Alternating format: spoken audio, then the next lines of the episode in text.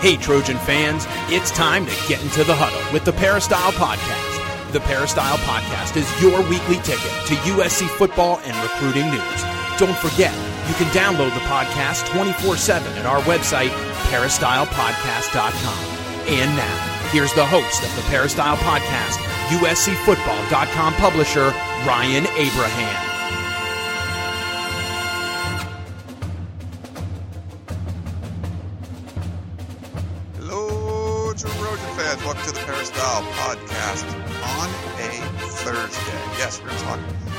USC football today on Thursday, our third podcast of the week. I'm your host, Ryan Abraham, publisher of USCFootball.com, and today will be a solo podcast. I'm going to go at this solo, reading your questions. You guys have sent in a whole bunch of questions following spring football and a lot of other topics.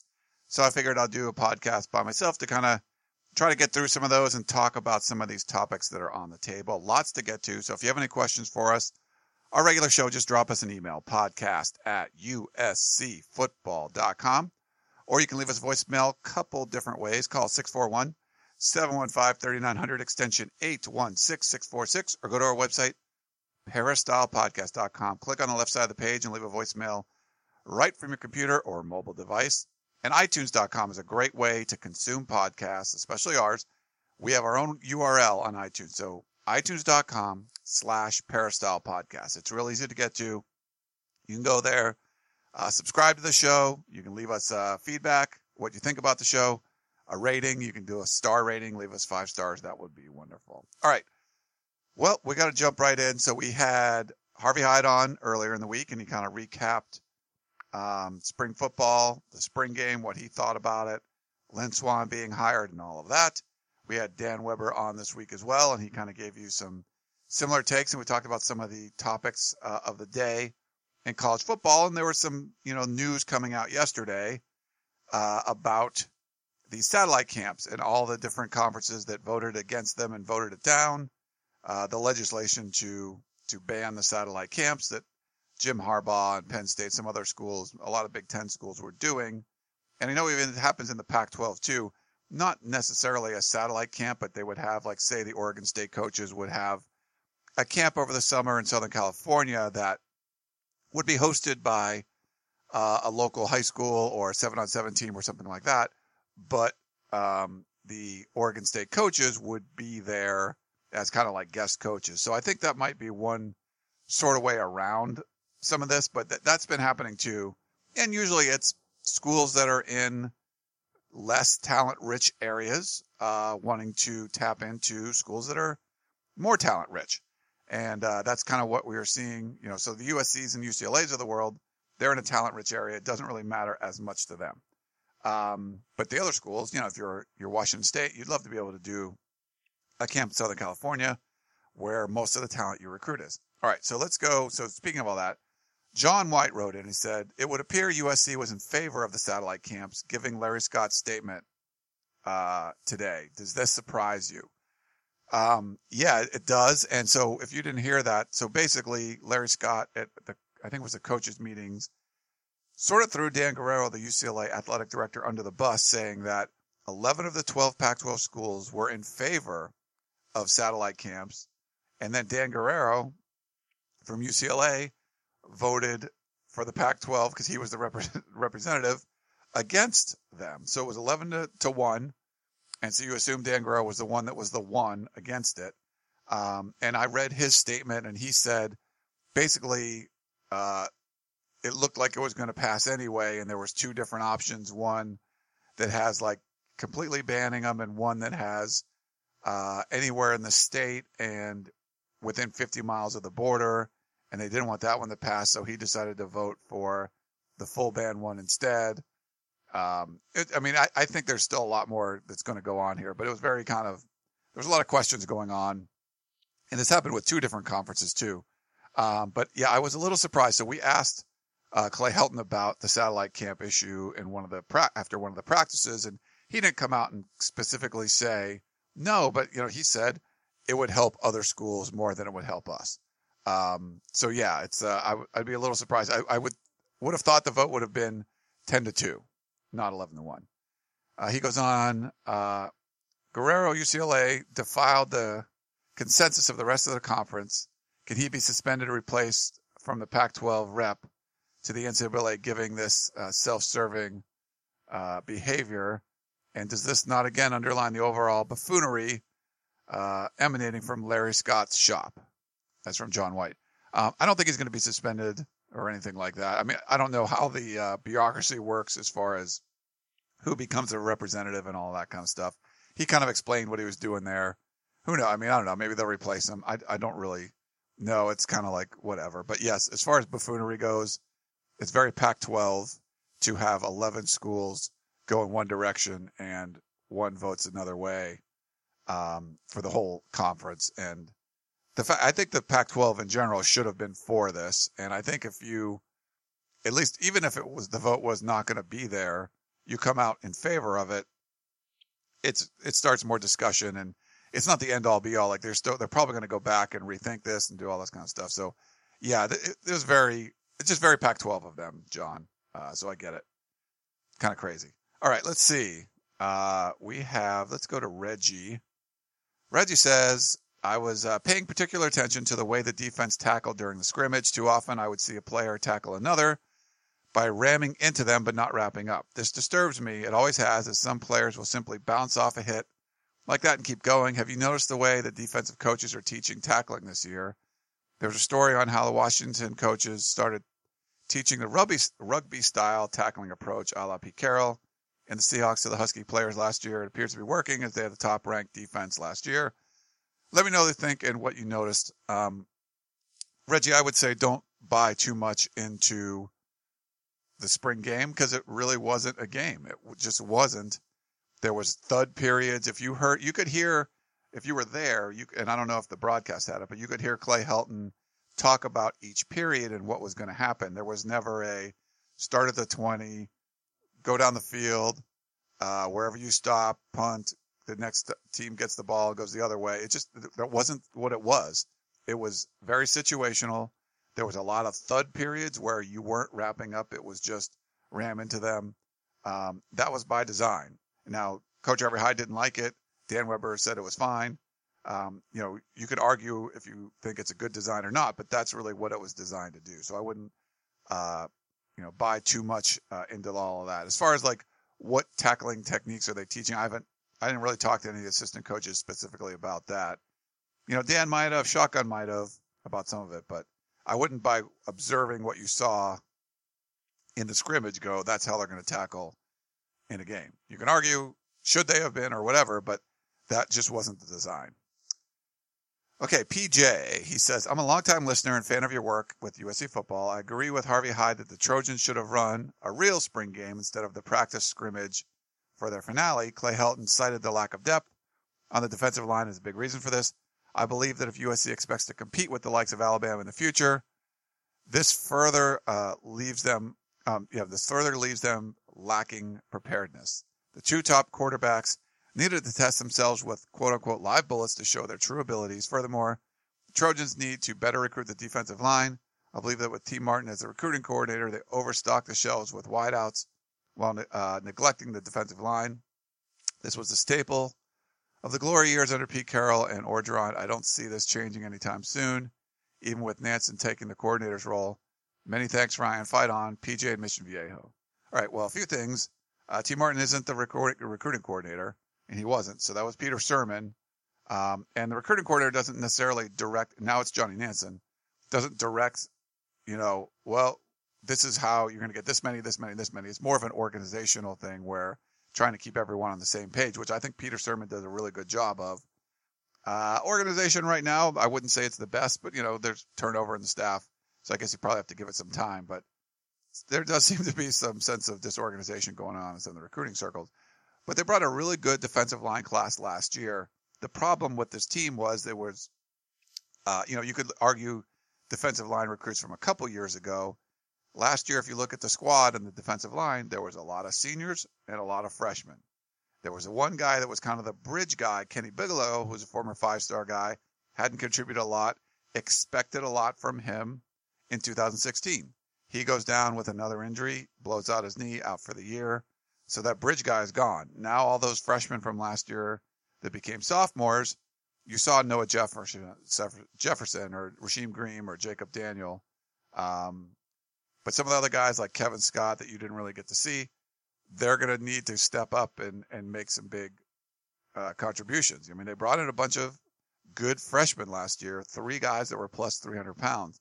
It was just those middle two years between them um, and a guy like Kenny Bigelow who wasn't really able to contribute. So, yeah, no, I do. I think they over recruited the, the wide receiver position. Yeah, I think I think you're probably right there, but I don't think it was.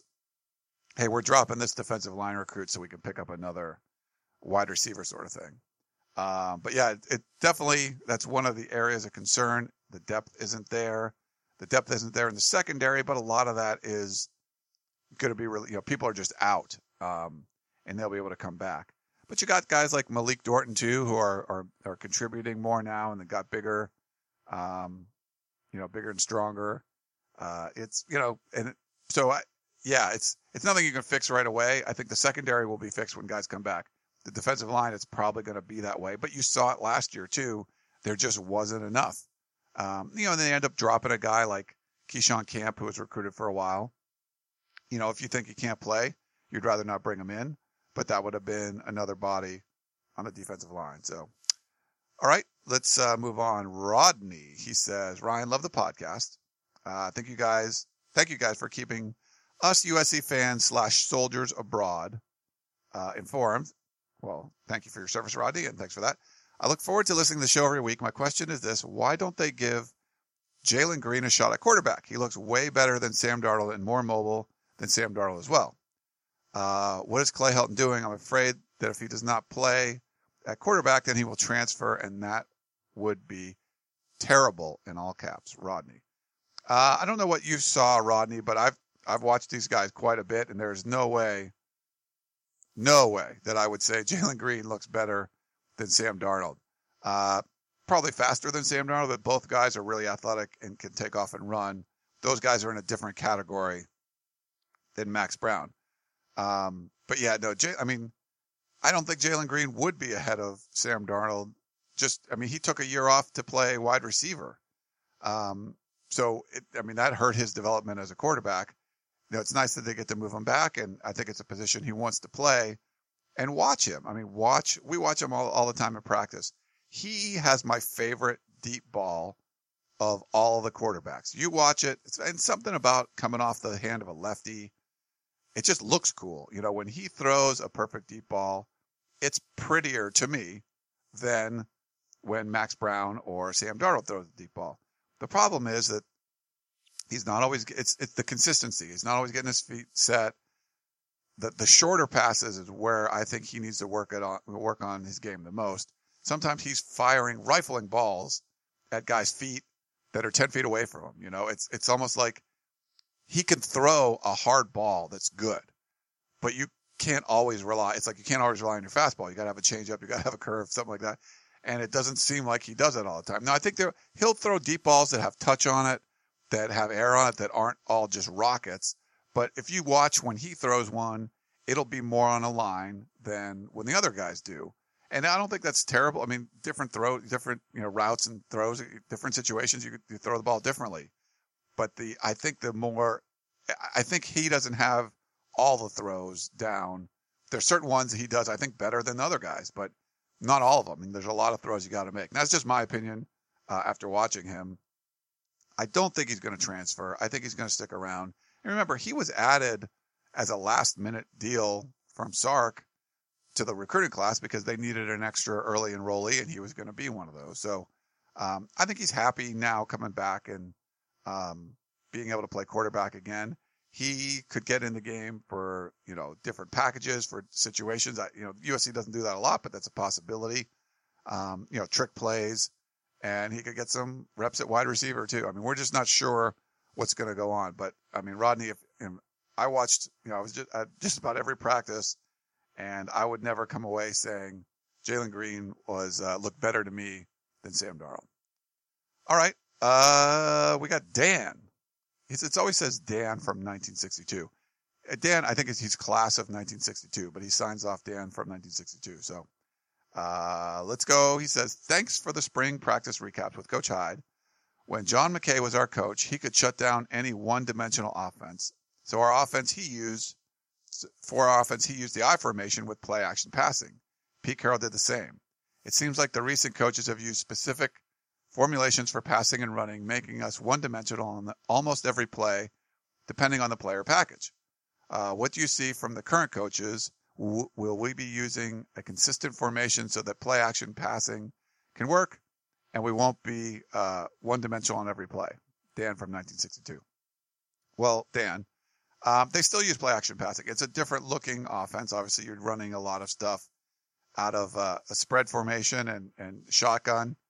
And most plays seem to have some sort of element of a fake handoff. And, you know, we end up filming a lot of the stuff. Um, so you know there's play action pass. If you're filming the play from the field, and we do that a lot, games and everything, it's, uh, it, play action passing can get you, especially we're usually filming on the other side of the line. And I actually ended up asking because of the, because of the way we would film, I would ask some of the defensive players how they combat against play action passing. And a lot of them didn't want to reveal their secrets, but there's stuff like if you're on the, you know, defensive side of the football, look at the offensive lineman's hands that are on the ground. And if their, if their knuckles are red or white, I guess it, I think it's white. Like if you push it down.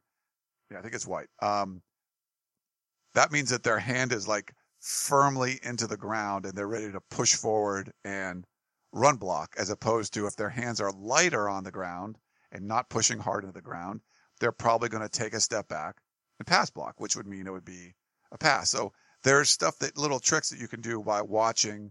Um, and even after they, you know, watch what the offensive linemen do in a play, if they stand up and kind of backpedaling a little bit, even if there's this fake handoff, that's probably going to be a pass. It'll be a play action pass.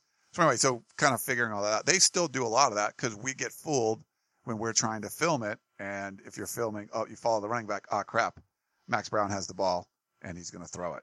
Um, it's just different. You know, college football has evolved. Um, and the USC offense the last several years have been more of a modern, what, you know, you've seen in the modern days. It's not, you know, an I formation and running back, fullback, and a tight end that stays in the block a lot. It's just, it's not really that. I mean, you're going to see you'll probably see two tight end sets from this offense this year, but they're going to be out as pass catchers and try, you know, that that's one aspect we haven't seen uh, the last couple years. I think you're going to see more of that now, but it's just different. I mean, if you had a different offensive coordinator, you had a different head coach, you would probably have different formations and different philosophies. But I think that it's, you know, you just watch it and you'll see there's still play action going on. It's just not the traditional under center quarterback turns around, looks at the running back, you know, puts it in his chest, or puts it in his, his you know, puts it in his gut, pulls it away. The running back, you know, pretends like he's running and then, and then blocks. And then he comes, you know, the quarterback turns back around, looks at the field and throws the ball down the field. So, um, yeah, so that's, it's, it's a different kind of play action passing, but it certainly is. Uh, this one, let's see. I'll keep it short this week. My question has to do with the options at defensive line for USC. We are really thin there being so thin, what options exist to shore up that position, i.e., grad transfers for the fall? Uh, when do we have to declare if that's their intent? And if USC added a few grad transfers, how would that impact the current scholarship situation? Second, uh, opinion would be walk-ons. Very difficult to find quality walk-ons on the defensive line. The last option would be to move some of the current offensive line guys to the defensive line. It seems unfair to ask Simmons to go back as he appears to be doing well at offensive line. I would like to ask the old ball coach, uh, Harvey Hyde, what he would do in this situation. That's from Reggie. Sorry, Reggie, we don't, this is a solo podcast. I didn't realize that was to, I didn't read the, the full question, didn't see you were asking at the end. Um, grad transfers are not easy to find, just like good walk-ons or blue shirt candidates. I mean, this very specific situations, um, can, you know, does that occur? Uh, I think the best option is your third option is moving someone from the offensive line, but uh, you know, how good is that person going to be besides, you know, Jordan Simmons who would be a big body that could kind of plug, plug things up in the middle, but he's in the top four for as far as, um, you know, the offensive guard position for USC. So it's, uh, it's a tough, you know, it's a tough situation right now. I don't think there's an immediate fix. It's not like you can go out and, and get a free agent, Reggie. So, um, yeah, sorry about that. There's just not, you know, how many defensive linemen out there have graduated and are unhappy and they want to go start somewhere else and they're good.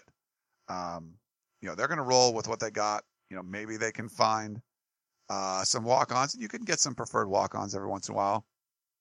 But usually, you're talking about defensive lineman walk-on. Are they going to come in? Are you going to find some six foot four, 285 pound quick defensive lineman that uh, wasn't going anywhere and ends up wanting to walk on at USC?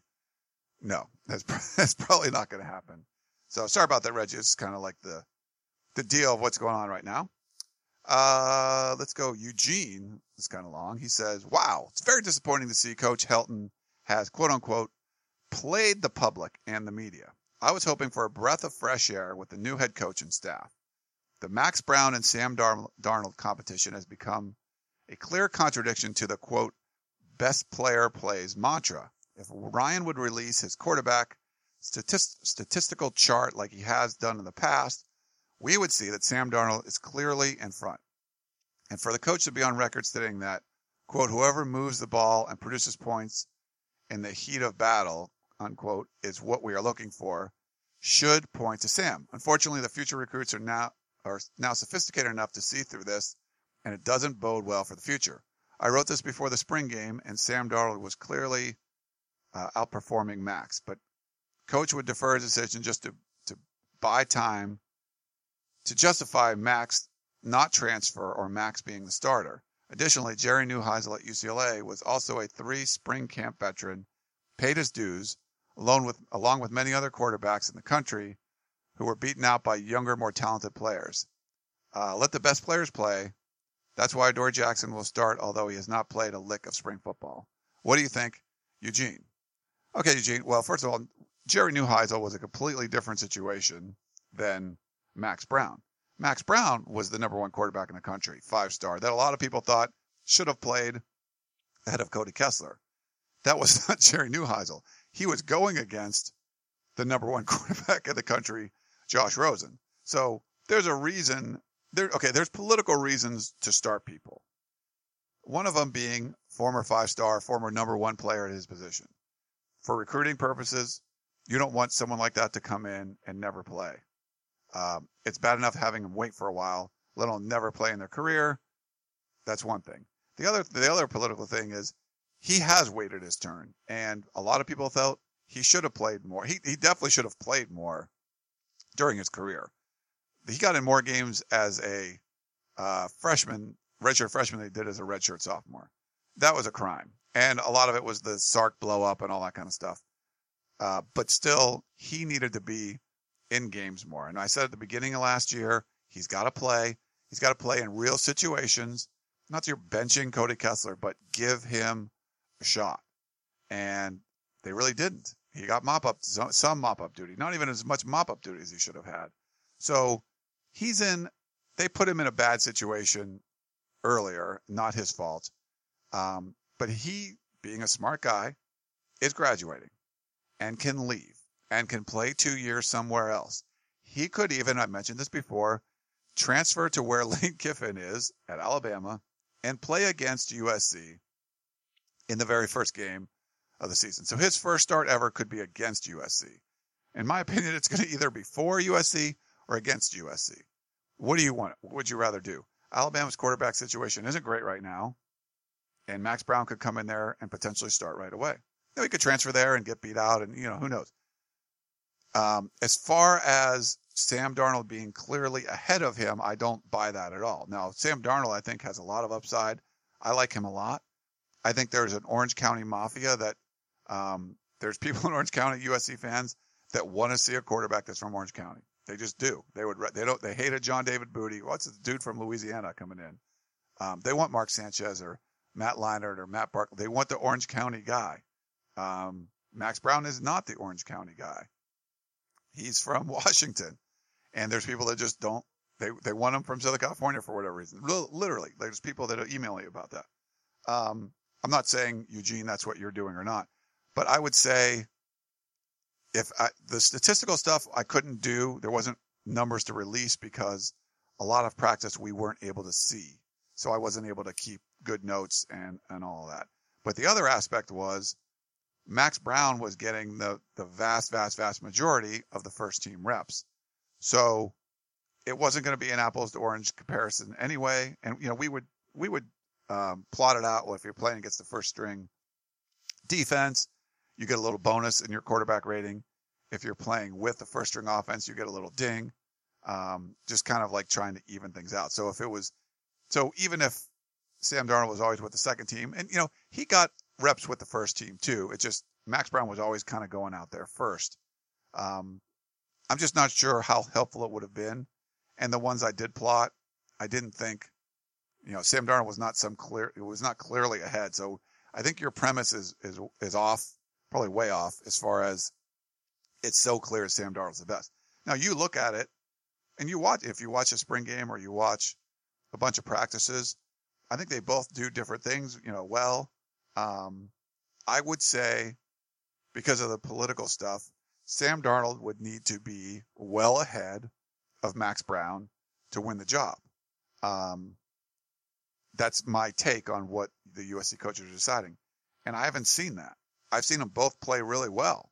Um, I liked both of them. I think you could do well with either guy, but to say clear cut, Sam was just so much better than Max, I, I don't agree with your take on that, Eugene. Sorry about that. But that is my take on it. So I, I, my take has been Max will win. I'm not sure why Clay Helton is delaying that decision until the fall. You know, he told us he was going to decide on Monday if he would go forward or not. Um, you know, could it be a situation where they love Sam Darnold and they want the they want a long-term future with a redshirt freshman quarterback and they're going to try to convince Max to stay and so that's why they're not naming I mean I guess that's a possibility who knows there's a lot of things potentially going on here but you know I would probably pick Max has been a little better than Sam but not by a lot uh, from what I've seen in spring football and with all the other reasons to kind of start Max and he's waited his turn and all that kind of stuff you know, my guess is that's where they would go. I thought he would name Max Browne the starter. He did not. So this will continue on through the summer and the first couple of weeks of fall camp. And then we should get an answer from, um, Clay Helton. All right. Thanks, Eugene. Let's go to Justin. Why? Uh, nothing. Okay. So I think this is about Lynn Swann. I didn't write the subject down, uh, on my little notes here, but he said, why? Nothing against Mike Garrett, Pat Haden, or Lynn Swann but why can't we have someone with experience? To be honest, this is the way you would hire if you, the USC AD was simply a figurehead position. Is it? That's from Justin. Okay, Justin, good point. Yeah, I mean, I like Lynn Swann. I like Pat Haden. I definitely was critical of a lot of Pat Haden's decisions. We'll see if we're going to be critical a lot of Lynn Swann's decisions. He doesn't have any experience. And someone brought this up too, and I, I, this is something I always kind of bring up a lot, and people that are really excited. Lynn Swann's going to be great. Um, the same guy, you know, people that were, you know, Clay Helton's going to be awesome. What the, the real the real thing is, if you got to take a step back and say, what other Power Five program or top twenty five program would have hired Clay Helton as their head coach? Any? Probably not right? I mean, think of one that would have been like, hey, we want Clay Helton as the head coach. Probably not. It's a very specific thing to USC. Very specific. He's been around. We've seen him. We know what he's like. That's what the you know administration people would say, and they're going to hire him. Same sort of thing with Lynn Swann. What Power Five school would go? Oh, we have an open athletic director position. Let's go get Lynn Swann. It's a very specific thing to USC. Now, doing that once or twice, but this is something that USC seems to do over and over and over again. Breaking convention and hiring people that are USC people. And a lot of criticism on that. National media just like, man, this is so, the nepotism at USC is so crazy. And Dan Weber talked about this a little bit though. Lynn Swann, even though he went to USC, is still sort of an outsider. And you could look at that, oh, that's a good thing or a bad thing. it's not like he's been around the program a whole lot. Yes, he went to USC. There's, uh, you know, a lot of, you know, his resume looks a lot like Pat Haden's with the broadcasting and all that kind of stuff. Um, and no athletic administration experience, you know, hiring coaches and managing people and things like that. It just, that's where he's lacking, um, in experience. So yes, why? Why, Justin? Well, I mean, I think you've seen USC do this before. The culture hasn't changed, even though people say it's going to change. This is what USC does. So I don't think you can be shocked that USC would do something like this. Personally, and I've said this before Lynn Swann was hired, and Lynn Swann is a childhood idol of mine. I grew up in Western Pennsylvania idolizing Lynn Swann. And it was great to be able to shake his hand and meet him at the press conference and tell him, Hey, I'm from Beaver Falls. And he's like, Oh, I live in Sewickley, like just north of that or whatever. I mean, that was really cool. And, you know, do I think he can do a good job? Yeah, he could do a good job. There's, you know, could Clay Helton? Yes, uh, of course they could do a good job. But there's, you know, there's an experience factor that if you put any more emphasis on that, those guys wouldn't be as high on your list to hire people. You could hire just about anyone and they could do a good, you know, potentially could do a good job. I mean, there's, it's hard to say. And then even, you know, people are split on, you know, we've seen Pat Haden, what, five years and a lot of people are very critical of stuff he's done. Other people are like, he did great. He did this. He did that. So even after watching them perform, uh, their duties, people are disagreeing on if he was even good or not then. So I think it's really hard to say now because we could be five years later. I could come in and say, well, Lynn Swann was the best athletic director, director ever. And someone could write in and say, he was a terrible athletic director. So it's even, you know, afterwards, you're just, it's hard to judge how good they were or how not. But for me personally, I thought USC needed to get a sitting athletic director from a Power Five conference, bring them in, some of their own people, their own philosophies. This is what works. This is what doesn't. Here's my experience. And you lean on a guy like Steve Lopes that, have you tried this? Well, we did this before and we didn't do it anymore because of this. And then the athletic director would be like, you know, we actually did that too. This went wrong, but we adjusted it this way. And I think this would work for USC. I think right now with Lynn Swann, he's going to be relying on everyone that's already there. If you are looking for big changes in the athletic department, I don't think that's going to happen because you, you know, you have someone with no experience relying on the people that are here. And there's a lot of good people, but it, I, I would think the train's going to keep going down the same track. It's not going to go anywhere different. That could be good. If you wanted it to change, I guess that could be bad. Uh, is it a figurehead, Justin? I don't think so, but I think the most important aspect of the position is raising money. And a guy like Lynn Swann at USC, that's the, his unique aspect where could Lynn Swann raise a whole bunch of money at Michigan State?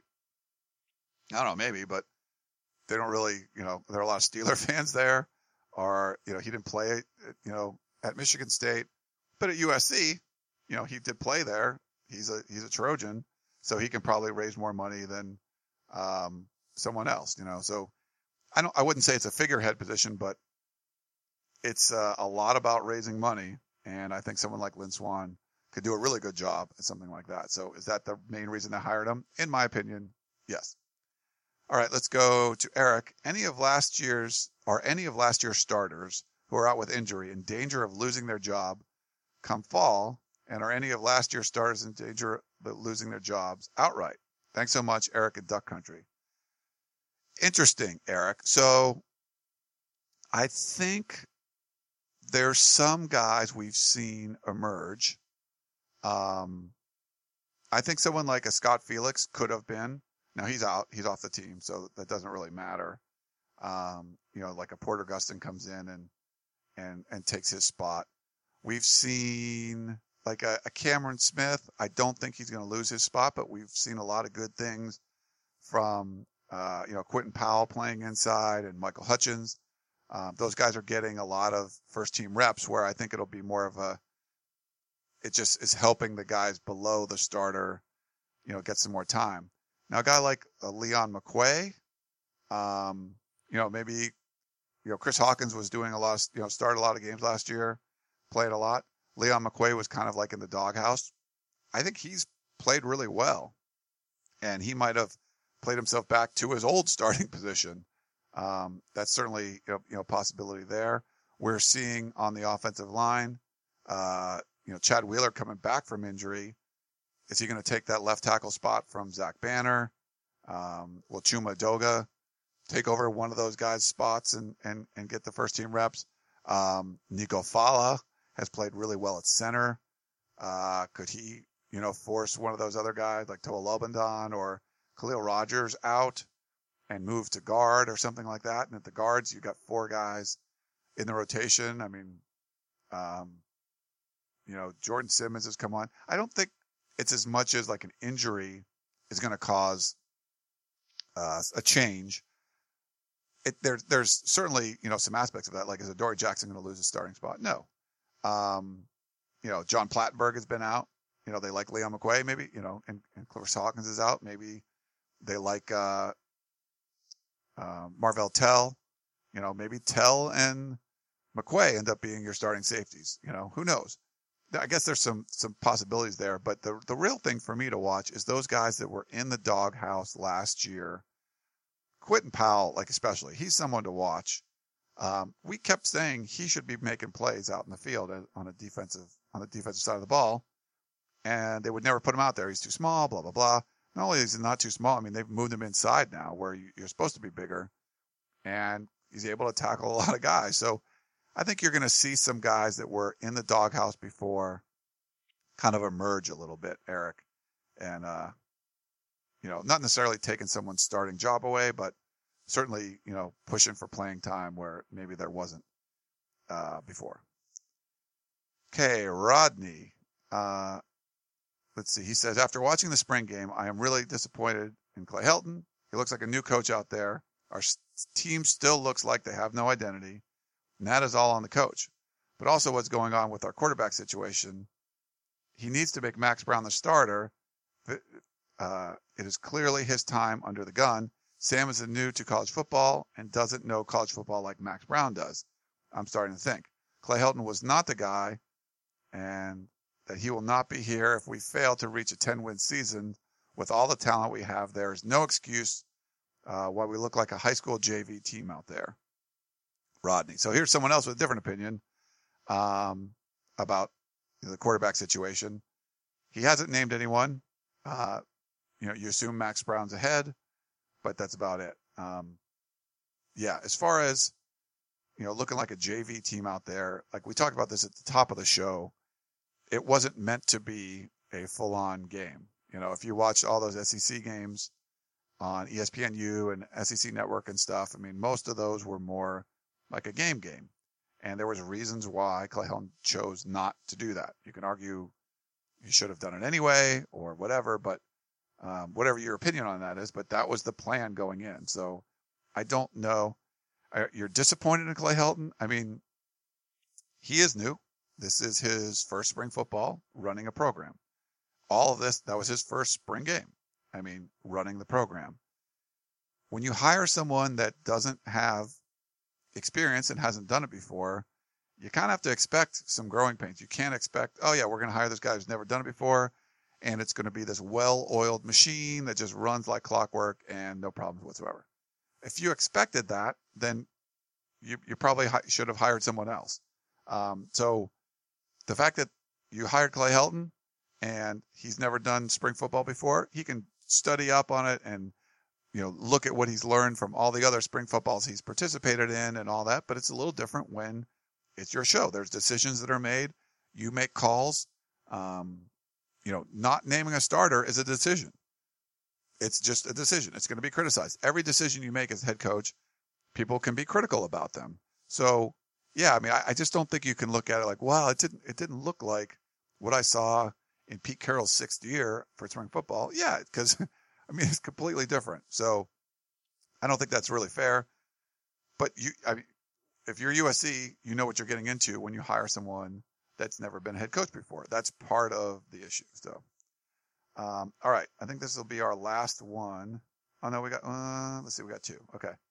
Is this team conditioned better to go no huddle or traditional huddle up? Um, I think the team is conditioned well to do no huddle. I think they're going to do no huddle. It's going to be elements of tempo. It's not going to be the what Steve Sarkisian said they were going to try to do and run 120 plays a game or whatever. But you're seeing the offensive line really being pushed uh, throughout practice because that's, I mean, if your offensive linemen aren't ready, the play can't go on. So I think they're they're they're pushing for that, and I I do think that, um, you know, the elements of no huddle are going to be in there. You're going to see, you know, not huddling up, you know, quicker tempo. Um, you know, it's just it's more spready, and I think you're gonna you're gonna see a lot of that. Now, it doesn't mean they can't be traditional as far as trying to power run the football and all that kind of stuff. I mean, I think they've said that that's what they want to do and kind of put an emphasis on that. But I do think that with Neil Callaway coming in, the offensive line is a little bit better conditioned. Uh, it's a, something that's emphasized daily uh, in practice. So that's um, yeah, I don't I don't think that's going to be as big of a, an issue or a big concern. And you do, you know, you talk to the offensive lineman, I talked to Nico Falah about it. Yeah, it's going to be, um, they're not going to huddle up a lot. That's just not the way it's going to be. Not a lot of under center, uh, not a lot of huddling. Uh, okay, last one. This is from Chris. He says, I'll keep it simple. Ryan, during your podcast with Keely Eure, you said, quote, I'm not overly optimistic in this year's team in general. Could you explain? I think I know what you mean for the fact that in general, it takes some time to develop a new team under a new administration. Like Dan Weber said the other day on the podcast, give it about three years and the team should be where they're expected to be. Since you are close to the program, from your vantage point, what holes or perhaps inconsistencies on a more specific level are going to take more time to be leveled and developed over time? Um, fight on from Chris. Hey, Chris. Yeah. So yeah, that was the, that was a few weeks ago. I think a couple weeks ago we had Keely on and, uh, you know, looking at this from a completely objective position. Yeah. I mean, I think this is a team and Dan, I think Dan Weber is certainly more optimistic than me. I think Harvey Hyde's probably more pessimistic than me. I'm probably somewhere in the middle of those two. Um, no, I, I mean, I look at the schedule and I know it's really tough. It's one of the toughest that you're going to see. And just the way it lays out, you start off with a really brutal stretch. And people can say, well, Alabama lost a bunch. It's, it's Alabama. You're playing them in Dallas. It's going to be a road game. You're going to have the greatest coach in maybe college football history against a rookie head coach. So, I mean, that's a mismatch, in my opinion. Like, Clay Helton, you know, five years from now, maybe you're saying that about Clay Helton. He's the greatest coach ever. He's Bear Bryant. Um, he's, you know, right now you can't say that. He's, you know, he, he's been the permanent head coach for USC for two games. And they lost them both. So, you know, it's not that you say he can't get there, but this is going to be his first game as a USC head coach where he had the offseason to prepare his recruiting class and all that kind of stuff. That's a mismatch. No matter what, you know, I don't care how optimistic you want to be. You think that's a, a mismatch going against Nick Saban? Um, no, I mean, it's just, I'm sorry, it just is. Like that's, that's the reality of it. I, I don't give USC a, a, a, good chance or much of a chance to beat Alabama. Now, it certainly could happen, but that's going to be hard. And the problem is, if it's ugly hard, you're putting yourself in a really hard spot for this team mentally to go on the road and get, you know, you get punked in the first game. If that happens, how does it recover? How does this team recover? again, you got rookie rookie coaches out there that haven't had to do this before. So how do they recover? It could recover great, but we don't know because they haven't had to do it before. Um, you know, Utah State is, is a talented team. You don't want to struggle against them. Shouldn't lose to them. But coming back and you got Stanford on the road and then a six day, uh, Friday night game, six days later, Friday night game at Utah on the road. Now they both have to, you know, figure out quarterback situations and stuff. And, um, but Stanford is Stanford and Utah on the road on a short week after playing the other toughest team in the con, you know, in the conference, Stanford is not going to be easy. So that's a really brutal first four game stretch. The last four games are not anywhere, you know, they're not easy either. You know, the, the reprieve, I guess, will come in the middle. So am I overly optimistic? No, I'm not. I mean, I just think that there's a lot of things that could go wrong. But this team has a lot of talent. And I like coaches that they brought back, that they brought back from the Lane Kiffin era. And I like this, that, that Clancy Pendergast is going to have a more aggressive scheme. There's a lot of things that I like, but all of that's going to have to come together and work really well. Um, am I looking at, if I had to bet, you know, this is going to be a 10 win team? No, I wouldn't bet that at all. They, they have the talent to be a 10 win team. Certainly. They'll, they'll probably be favoring a bunch of those games that you think are tough. Um, you know, favorite on the road at Utah. I, I could see that happening, but man, that's not going to be an easy game, you know, in Oregon and Notre Dame and, uh, UCLA hell bent on revenge. There's, you know, it's not an easy slate. There are so many balls up in the air as far as, you know, questions. And we'll see. Clay Helton might answer a lot of those questions in the first couple of games. They come out and play really well against Alabama, either beat them or it's close. And this team looks like, wow, that defense is aggressive. Max Browne or Sam Darnold is just tearing it up. The running back tandem of Justin Davis and uh, Ronald Jones, like man, they're just it's it's awesome. And the offensive line is deep and tough and pushing people around and held their own against that Alabama front. You could be like, hey, this team could be really good. But there's a lot of ifs there to make sure it gets there. I mean, you feel this, yeah, the offensive line is really talented.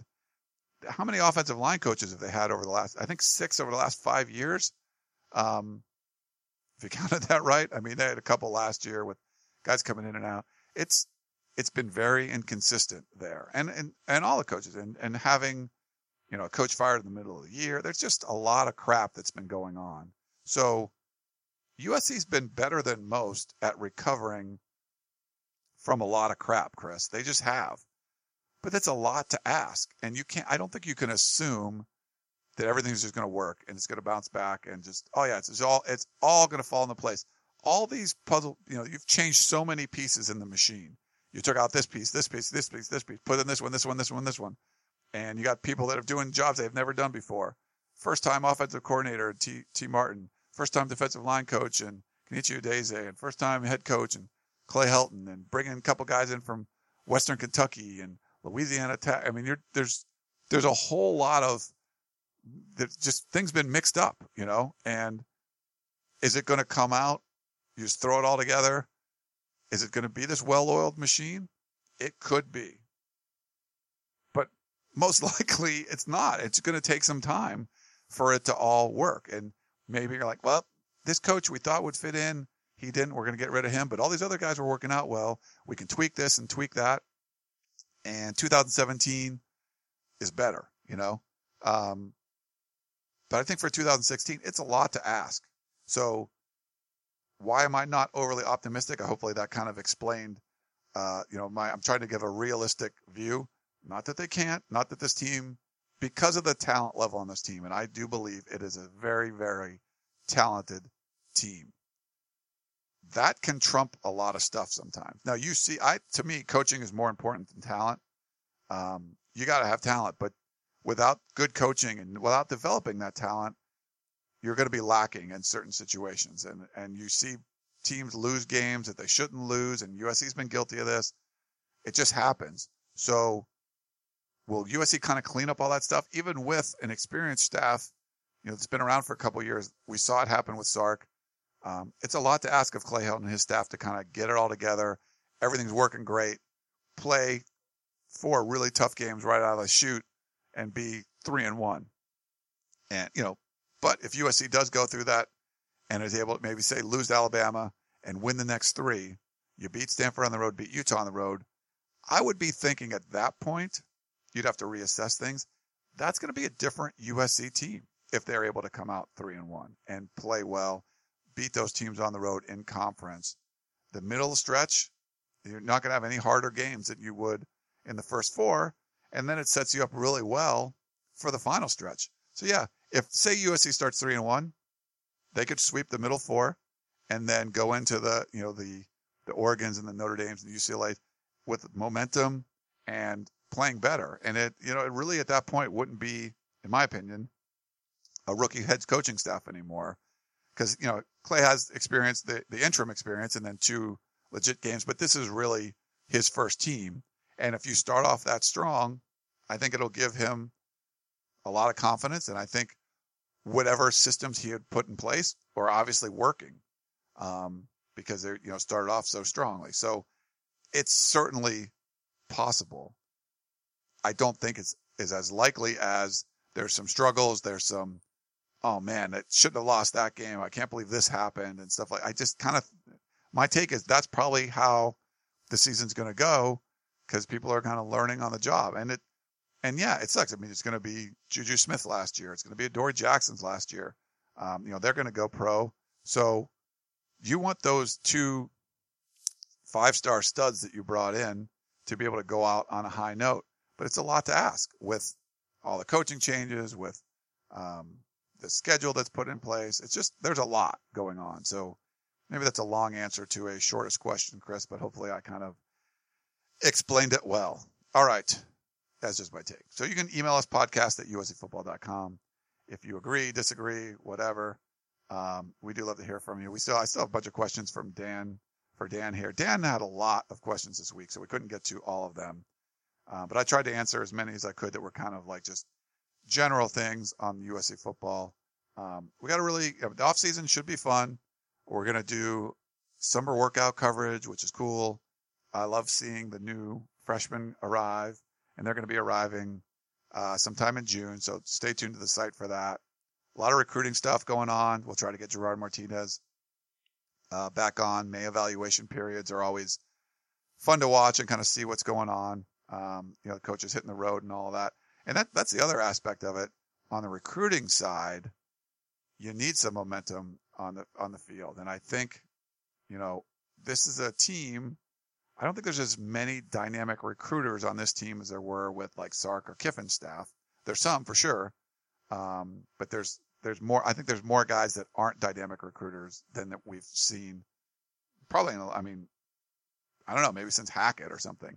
So winning is important on the recruiting side because you need to be able to do that. You, I mean, if if this team starts losing a bunch of games, it's going to make recruiting all that hard, you know, much harder because you're kind of selling this new philosophy with Clay Helton, and it doesn't work right away. Eh, you know, it's a little bit harder to sell. So I think recruiting is a you know it, this year's important for the recruiting side.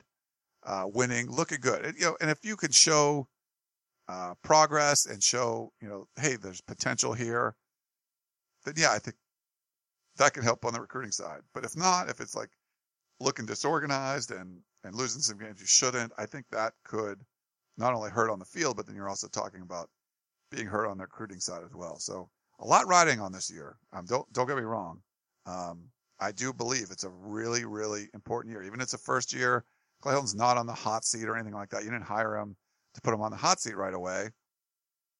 But I think a bad season could put him on the hot seat with a new athletic director, you know, the following year. So, um, a guy you don't have to worry about. He's going to keep his nose clean. You're not going to have the kind of scandal stuff that we saw with Kiffin and Sark, uh, but you got to win. And, um, it's good. I think it's going to be tough this year. So, all right. I don't know how I got back onto that again, but that was my take. Do 55 minutes or so solo podcast. So just try that sometime. Just kind of talk to your, talk to yourself for a little under an hour and uh, try to make sense. So I'm probably babbling on by the end of the show, but I hope you guys enjoyed it. Um, again, we had Harvey Hyde on earlier in the week. We got Dan Weber on uh, midweek, and then we just had the solo one today. We got the USCFootball.com War Room coming up on Friday morning. As always, you make sure you check that stuff out. Always great inside information on the program on USCFootball.com. The message boards are great. You want to get your fix. Uh, message boards are, are popping every day. The Peristyles are premium message board for all the subscribers. Check that out for sure. Uh, if you're a USC fan, you need to go check that set off. We're putting a bunch of videos up, a bunch of recruiting content. Um, we'll talk about the NFL draft and where the USC guys are going. So lots of stuff kind of going on right now, even though spring football is over, plenty of USC football to talk about. So hope you guys enjoyed the Peristyle podcast and we will talk to you next time. Welcome back to the show, folks. We're downtown today looking for small business owners. Here's one now. Excuse me, who's handling the marketing for your business? Marketing? My nephew did our Facebook page and the website, but I didn't really see results. I'm just too busy trying to build my business to focus on that stuff. Maybe I have to hire a professional. Well, did you know Circle Marketing's entire team of marketing experts can help you grow your business? Really? But can Circle Marketing handle my social media updates? Yes. New website design? Yep. Online advertising? Sure thing. Make a professional video? Oh, yeah. Help me with marketing strategy? Absolutely. Can they walk my dog Harriet? Um, no, that's not marketing. Oh, okay. Well, we were on a roll there. So, where can I find more information about Circle Marketing? That's easy. Go to circlemarketing.com. When you're ready to hire a professional full service marketing company, contact Circle Marketing. You've been listening to the Peristyle Podcast, presented by USCFootball.com. Be sure to tune in next week for the latest news on Trojan football and recruiting. Don't forget, you can automatically download the podcast directly to your smartphone or tablet for free. Just click the iTunes link on peristylepodcast.com or search for Peristyle Podcast at the iTunes Music Store.